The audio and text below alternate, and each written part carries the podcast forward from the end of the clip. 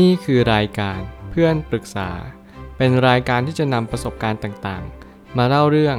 ร้อยเรียงเรื่องราว ให้เกิดประโยชน์แก่ผู้ฟังครับ สวัสดีครับผมแอดมินเพจเพื่อนปรึกษาครับ วันนี้ผมอยากจะมาชวนคุยเรื่อง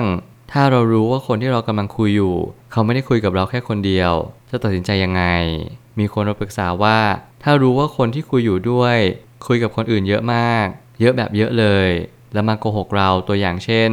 โกหกว่าเผลอหลับ แต่จริงๆ แล้วไปโทรคุยกับคนอื่น อะไรประมาณนี้ เป็นพี่พี่จะคุยต่อไหมครับ เมื่อคำถามนี้เป็นคำถามที่ผมเคยตั้งในอดีต ผมเลยเชื่อว่าคำถามนี้จะต้องเป็นประโยชน์กับผู้คนหลายคนเพราะมีผู้คนจำนวนมากที่ประสบพบเจอปัญหา การคุยหลายคนไม่ว่าจะเป็นตัวเราเองหรือตัวเขา นั่นคือหน้าที่ที่เราต้องถามเองทุก ๆ ครั้งว่าทำไมคนที่คุยหลายคนเขาถึงเลือกตัดสินใจแบบนั้น และเขามีความคิดยังไงที่จะคิดว่าคนคนนี้จะเป็นคนที่ใช่สำหรับเขาจริง ๆ เมื่อไหร่ก็ตามที่เราอยู่บนสังคมอันกว้างใหญ่ไพศาลแน่นอนมันเป็นไปไม่ได้เลยที่เราจะเจอคนในคนหนึ่งแล้วเราถูกใจเลย บางครั้งอาจจะต้องมีคนเข้ามาหลายคนพร้อม ๆ กัน โดยไม่ได้นัดหมาย นั่นจึงจะเป็นเหตุผลว่าทำไมเราถึงต้องคุยหลายคน เพราะบางทีเราอาจจะให้เหตุผลว่าชีวิตเรามีคนหลายคนเข้ามาพร้อมกัน เราก็เลยไม่รู้แล้วก็ตัดสินใจไม่ได้ว่า คนนี้เป็นคนที่ใช่สำหรับเราจริง ๆ หรือเปล่า จริง ๆคำพูดนี้อาจจะดูเหมือนเป็นคนเห็นแก่ตัว แต่แน่นอนว่าถ้าเกิดสมมติเราทำอะไรก็ตาม แล้วมันเป็นผลลัพธ์ที่ดีต่อเนื่องไปในอนาคต นั่นคือการรักตัวเอง ถ้าถามผมแล้วผมคิดว่าการคุยหลายคนอาจจะไม่ใช่เรื่องน่าเกลียดขนาดนั้น แต่เราอาจจะต้องสังเกตกันให้ดี ๆ ว่า การให้เราคุยหลายคนแบบนี้ มันกำลังทำร้ายใครอีกคนหนึ่งหรือเปล่า ซึ่งแน่นอนว่าถ้าเกิดสมมติว่าเขากำลังคุยกับเราแค่คนเดียว สิ่งนี้เป็นสิ่งที่ผมคิดว่ามันไม่ยุติธรรมสำหรับเขาสักเท่าไหร่ เราจึงต้องแฟร์กับเขาว่าโอเค บอกเขาไปเลยว่าเราคุยหลายคน สิ่งอันนี้เป็นสิ่งที่ทำให้เขาได้รับรู้ว่าโอเค เรามีความจริงใจนะ เรามี mindset แบบนี้ในการที่เราเลือกคุยแบบนี้ เราไม่มั่นใจเราก็เลยคุยหลายๆคนพร้อมๆกันไปก่อน แต่เราอาจจะให้กรอบเวลากับตัวเองว่าโอเค ไม่เกินเดือนหนึ่งนะ เราตัดสินใจเลือกว่าเราจะคุยกับใครจริง ๆ สิ่งนี้เป็นการแสดงให้เราเห็นว่าเรามีความจริงใจและเราก็มีความชัดเจนกับกรอบเวลานี้ แน่นอนคนที่เขาคุยกับเราคนเดียวเขาก็จะเห็นว่าโอเค คุณมีเวลาเดือนหนึ่งที่คุณจะตัดสินใจว่าคุณจะคุยใครจริงๆแต่นี่ยังไม่ใช่การคบหา นี่คือการคุยเท่านั้นเอง ผมไม่ตั้งคำถามขึ้นมาว่า เป้าหมายของชีวิตเราคืออะไร ถ้ายังไม่รู้เลยตอบคำถามนี้ไม่ได้ ก็เพียงเพราะว่าถ้าเราคิดว่าเราชอบเขา และคิดว่าเขาจะหยุดอยู่ที่ใครสักคนหนึ่ง ที่ดีที่สุด เราคือคนที่ดีที่สุดหรือเปล่า ผมคิดว่าคำถามนี้เป็นคำถามที่ตอบยากมากๆ เพราะคำถามนี้ไม่ได้ขึ้นอยู่กับเราเลยเพราะปัญหานี้ทั้งหมดขึ้นอยู่กับใครคนหนึ่งที่เราเข้าไปชอบเขา สิ่งที่ผมอยากให้เราทุกๆ คนถามตัวเองว่า เราคุยคนเดียว เพราะเรารู้ใช่ไหมว่าคนนี้คือคนที่ใช่สำหรับชีวิตของเรา หรือว่าเราคุยคนเดียวเพราะเราไม่มีใคร หน้าที่ของเราคือสอบทานตัวเองไปเรื่อยๆ บางครั้งการให้เราคุยกับใครคนเดียว มันไม่ได้ลงท้ายที่การที่เราลงเอยกับเขาเสมอไป นั่นคือการที่เราซื่อสัตย์กับตัวเอง หรือว่าเรารู้ว่าเราชอบเขาจริง ๆ เราก็แค่แสดงตัวเองออกไป แน่นอนแต่ละคนนั้นไม่เหมือนกัน ชีวิตนั้นง่ายมากถ้าเกิดสมมติเราเจอคนที่ใช่กับใช่พร้อม ๆ กัน มีคนเคยเปรียบเทียบว่าชีวิตคู่เหมือนแม่กุญแจกับลูกกุญแจ แค่เข้ากันได้เท่านั้นเอง บางทีลูกกุญแจที่ไม่ใช่ของแม่กุญแจนี้ ต่อให้คุณไขเท่าไหร่ มันก็ไขไม่ออก นั่นคือความหมายที่สำคัญที่สุดของชีวิตคู่ เพราะบางครั้งเนี่ยคนที่ไม่ใช่ ก็คือไม่ใช่ ส่วนคนที่ใช่ก็จะไม่แคล้วกัน นี่คือหน้าที่ที่สำคัญที่สุดที่เราพึงจะระลึกรู้ไว้อยู่เสมอว่า ทุกอย่างที่เราคิดที่เราทำมันส่งผลต่ออนาคตทั้งหมด เราเป็นตัวเลือกของคนหลายคนในสังคม เราทุกคนล้วนต่างเลือกสรรสิ่งที่ดีที่สุดเสมอ แต่กระนั้นทำไมคนหลายคนถึงพลาดในการเลือกสิ่งที่ดีที่สุดตลอดเวลา อะไรคือสาเหตุเหล่านั้น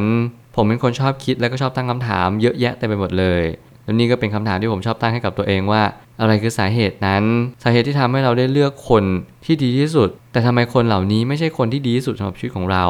บางครั้งเนี่ยสิ่งที่เรามองสิ่งที่เราคิด รวมถึงสิ่งที่เรารู้สึกเนี่ยมันอาจจะหลอกเราก็ได้ ทุกๆ ครั้งที่เราเลือกสิ่งสิ่งหนึ่งที่มันดีที่สุดสำหรับความคิดหรือว่าความรู้สึกของเรา มันเป็นการตัดสินโดยดุลพินิษตามความคิดหรือว่าประสบการณ์ของเรานั่นจึงเป็นเหตุผลว่าทำไมเราถึงเลือกผิด เพราะเราไม่รู้หรอกว่าชีวิตในอนาคตเนี่ย ที่เรายังเห็นมุมของคนคนหนึ่งไม่ครบเนี่ยมันทำให้เรารับทุกๆ มุมของเขาที่เขามีได้หรือเปล่า แน่นอนว่าคนคนหนึ่งที่เติบโตมา เขาสะสมประสบการณ์มามากมาย เราไม่รู้หรอกว่าสิ่งที่ดาร์กที่สุดสำหรับคนคนหนึ่งคืออะไรเราเพียงแต่มองเห็นว่ามุมมุมหนึ่งที่เขาแสดงออกมาให้เราเห็นเนี่ยคือมุมนี้เท่านั้น นี่คือมุมที่เราเชื่อมั่นว่าเขาจะเป็นแบบนี้ตลอดไป ซึ่งเราพยายามโน้มน้าวความคิดของเรา เพื่อเอ็นเอียงหรือหันเหไปในทิศทางให้เราเชื่อ สิ่งอันนี้ประกอบด้วยอคติล้วนๆซึ่งไม่ใช่ความเป็นจริงเลย ผมจึงมีความแนะนำเสมอว่าให้เราต้องสอบทานตัวเองเสมอ ว่าเราต้องการอะไรในชีวิต เราจะรู้ชัดว่าความเป็นจริงกับความคิด มันไม่วันสอดคล้องกันเลย ถึงแม้ว่าความจริงอาจจะใกล้เคียงกับความคิด แต่มันจะมีสิ่งที่เราไม่คาดฝันมาอยู่เสมอ ความเป็นจริงคือยิ่งเรามีคนเข้ามาในชีวิตมาก มันจะยิ่งทำให้เราไขว้เขวได้ง่าย เพราะการเปรียบเทียบจะทำให้เรายิ่งสับสน ว่าอะไรคือสิ่งที่ดีที่สุดกันแน่คำตอบอยู่ที่ประโยคดังกล่าวนี้หมดแล้ว หากการที่เราชอบคุยหลายคนเนี่ย นั่นหมายความว่าเราอาจจะไม่ได้ชัดเจนกับตัวเองทั้งหมด หรืออาจจะไม่รู้ตัวเองด้วยซ้ำว่าเราชอบอะไร นั่นจะเป็นปัญหาความสัมพันธ์ที่ใหญ่หลวงมากๆ หน้าที่เราก็คือเสาะแสวงหาตัวเองให้เจอว่าเราต้องการอะไรในชีวิต เราต้องการคุยคนเดียวคุยหลายคน ต้องการคบคนเดียวหรือต้องการคบหลายคน นั่นคือสิ่งที่เราต้องเสาะแสวงหาให้เจอ แล้วเราก็จะพบว่าความจริงของความรู้สึกเนี่ยไม่เคยหลอกเรา ถึงแม้ว่าเราต้องการคุยหลายคน แต่ความรู้สึกที่เราอยากจะคุยหลายคนเนี่ยเบื้องหลังมันคืออะไร บางครั้งมันเป็นความเจ้าชู้หรือเปล่า บางครั้งก็เป็นสิ่งที่ทำให้เรารู้สึกว่า เราไม่สามารถหยุดอยู่ใครได้หรือเปล่า ความรู้สึกทั้งหมดทั้งมวลนี้ เป็นสิ่งที่เราต้องคิดคำนึงให้มากที่สุด เพราะนี่คือคำตอบที่เราจะต่อยอดไปในสู่คำถามที่ว่า สุดท้ายแล้วเราเลือกคนนี้ มันจะคือคนที่ดีที่สุดในชีวิตเราจริงๆเหรอ บางคนมีหนำซ้ำถึงขั้นเลือกคู่ชีวิตที่เป็นคนแต่งงานกับเราครองคู่ไปตราบชั่วนิรันดร์ผ่านการกระทำที่คนเข้ามาจีบ คนไหนมากกับคนไหนน้อยางครั้งเราไม่รู้ด้วยซ้ำว่าคนนี้เป็นคนที่ดี และเหมาะสมกับการใช้ชีวิตคู่จริง ๆ หรือเปล่า เราเพียงแต่แค่ประเมินและมาตรวัดจากความรู้สึกของเราแน่นอนว่าความรู้สึกของเราไม่ใช่โกหกเราหรอก แต่เราจะรู้ได้อย่างไรว่าเหตุผลกับความรู้สึกอะไรสำคัญกว่า ประสบการณ์เหล่านี้คนทุกคนจำเป็นจะต้องประสบพบเจอ เราใช้ประโยชน์ของการมีคนเข้ามาจีบเยอะ ลองคบหาดู ลองค้นหาดู แล้วเราก็จะได้เรียนรู้เลยว่าได้พบเจอว่าสุดท้ายแล้ว คนที่เราอยากจะใช้ชีวิตคู่จริงๆคือคนแบบไหนไลฟ์สไตล์แบบใด ชีวิตที่เปลี่ยนไปด้วยความสุข จะไม่ใช่เป็นการตามล่าหาสิ่งที่ดีที่สุด แต่เป็นการตระหนักรู้ว่าความดีที่สุดต้องเริ่มต้นจากตัวเราเอง ไม่ได้เริ่มต้นจากคนอื่น หากเรายังไม่ดี เราก็จะเลือกคนไม่ดีเข้ามาอยู่ดี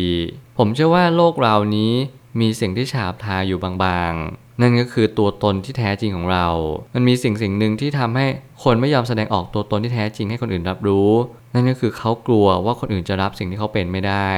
หลายคนรอถึงขั้นแต่งงานแล้ว เปิดเผยตัวเองว่าฉันเป็นคนแบบนี้นะ เพื่อให้อีกฝ่ายหนึ่งรับรู้แล้วก็เปิดใจว่าโอเค สิ่งที่เขารู้สึกสิ่งที่เขาเป็น และสิ่งที่เขาคิดเนี่ยมันก็ค่อยแสดงออกมาหลังจากแต่งงานไปแล้วนั่นจึงเป็นเหตุผลว่าทำไมคนหลายคนถึงไม่มีการที่เรารู้สึกและสัมผัสได้เลยว่า คนคนนี้เขาเป็นคนยังไงจริง ๆ หน้าที่ของเราทุกๆ คนก็คือเรียนรู้เข้าใจว่าพื้นฐานมนุษย์นั้นเหมือนกัน เราแทบไม่ได้แตกต่างกันเลยทำไมเราต้องฉาบทาบางสิ่ง เพื่อให้อีกคนหนึ่งยอมรับทำไมถึงต้องการให้คนอื่นเข้าใจเราในสิ่งที่เราเป็น โดยที่เราไม่คิดจะเปลี่ยนแปลงตัวเองตั้งแต่แรกด้วยซ้ำเพียงแค่เรายอมทำเพื่อบางสิ่ง เพื่อบรรลุผลเท่านั้นเองนี่คือความน่ากลัวที่สุดของชีวิตมนุษย์ ที่ถ้าเกิดสมมติใครสักคนไม่เคยสังเกตอะไรเลย เขาก็จะไม่สามารถพบเจออะไรได้เลย เพราะเขาไม่รู้ด้วยซ้ำว่า สิ่งที่เขาเจอในทุกๆวัน เป็นสิ่งที่ถูกฉาบทาเอาไว้ มันคือการแสร้งทำมันคือการไม่เปิดเผยตัวตนทั้งหมด เอาความดีที่เรามี เปิดเผยให้เขารับรู้ให้เขาชอบในสิ่งที่เราเป็น แต่ทุกคนมี dark side ทุกคนมีสิ่งที่ไม่ดีในตัวเอง ผมจึงอยากแนะนำให้ทุกคนลองเปิดเผยส่วนที่ไม่ดีให้ตัวเอง ได้รับรู้และให้ผู้อื่นรับรู้ แล้วคนอื่นไม่ใช่ใครที่ไหน คนนั้นก็คือแฟนของเราเอง สุดท้ายนี้ชีวิตคือค่าเฉลี่ยของสิ่งที่เรากระทำในทุกวัน นั่นหมายความว่าต่อให้เราเลือกคนเป็นร้อยเป็นพันคน เราก็ไม่อาจรู้อย่างแท้จริงได้ว่า คนไหนคือคนที่ดีที่สุดสำหรับชีวิตของเรา เพราะดีมันขึ้นอยู่กับมุมมองเสมอและนี่คือสิ่งที่ผมอยากจะแชร์กับทุกคนฟัง นั่นก็คือคนที่จริงใจที่สุด คือคนที่พยายามบอกเราว่าเขามีดีอะไรบ้าง และมีไม่ดีอะไรบ้าง คนเราทุกคนเป็นไปไม่ได้ที่เราจะมีดีทั้งหมด และไม่มีอะไรเสียเลย คนที่กล้าเปิดเผยมุมมอง คนเหล่านั้นเป็นคนที่น่าคบหามากที่สุด มันไม่ได้หมายความว่าเราจะตั้งรับว่าเขาเป็นคนแบบนี้เท่านั้น แต่มันจะหมายถึงว่าเขาแสดงสิ่งที่เขาเป็นออกมา นั่นหมายความว่าถ้าเกิดสมมตินี่คือสิ่งสุดท้ายที่เรารับได้และ มันอาจจะเป็นความโชคดีของชีวิตเราว่าอย่างน้อยที่สุดเรารับสิ่งที่เขาเป็นได้ เราต้องบอกเขาทั้งหมดว่าเรามีอะไรไม่ดีบ้าง นี่คือชีวิตคู่ นี่เป็นการเลือกสรรชีวิตคู่ที่ดีที่สุด เพราะอย่างน้อยที่สุดเราไม่ได้หลอกเขา เราไม่ได้มาขายของ เรามาบอกเขาว่า ถ้าเกิดสมมติคุณเลือกลงทุนกับตัวเรา คุณจะได้อะไรกลับคืนไปบ้าง หน้าที่เราคือมีความจริงใจ เลือกที่จะคุยคนเดียว ใครคุยหลายคนก็ปล่อยเข้าไป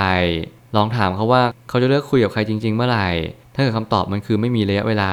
เราสรุปรวมได้เลยว่าเขาเป็นคนไม่ชัดเจน และเขาเป็นคนไม่จริงใจ ทุกอย่างต้องมีเวลาชัดเจน ทุกอย่างต้องมีกรอบเวลา เราจะให้กรอบเวลาให้กับตัวเองเพื่อให้เรากลับมารักตัวเองและเยียวยาตัวเองมากขึ้น ทุกอย่างคนที่ใช่จะอยู่ในกรอบเวลาของเราเสมอ นี่คือหน้าที่ที่สำคัญที่สุดที่เราพึงระลึกรู้ และเราจงตระหนักรู้ว่า ยังไงแล้วคนที่ใช่ก็จะไม่แคล้วกันอยู่ดีคำคำนี้ใช้ได้ตลอดกาลและใช้ได้กับทุกๆวัยเสมอ ผมเชื่อว่าทุกปัญหาย่อมมีทางออกเสมอ ขอบคุณครับ รวมถึงคุณสามารถแชร์ประสบการณ์ ผ่านทาง Facebook Twitter และ YouTube และอย่าลืมติด Hashtag เพื่อนปรึกษาหรือ f r ร e n d t a l k ด้วยนะครับ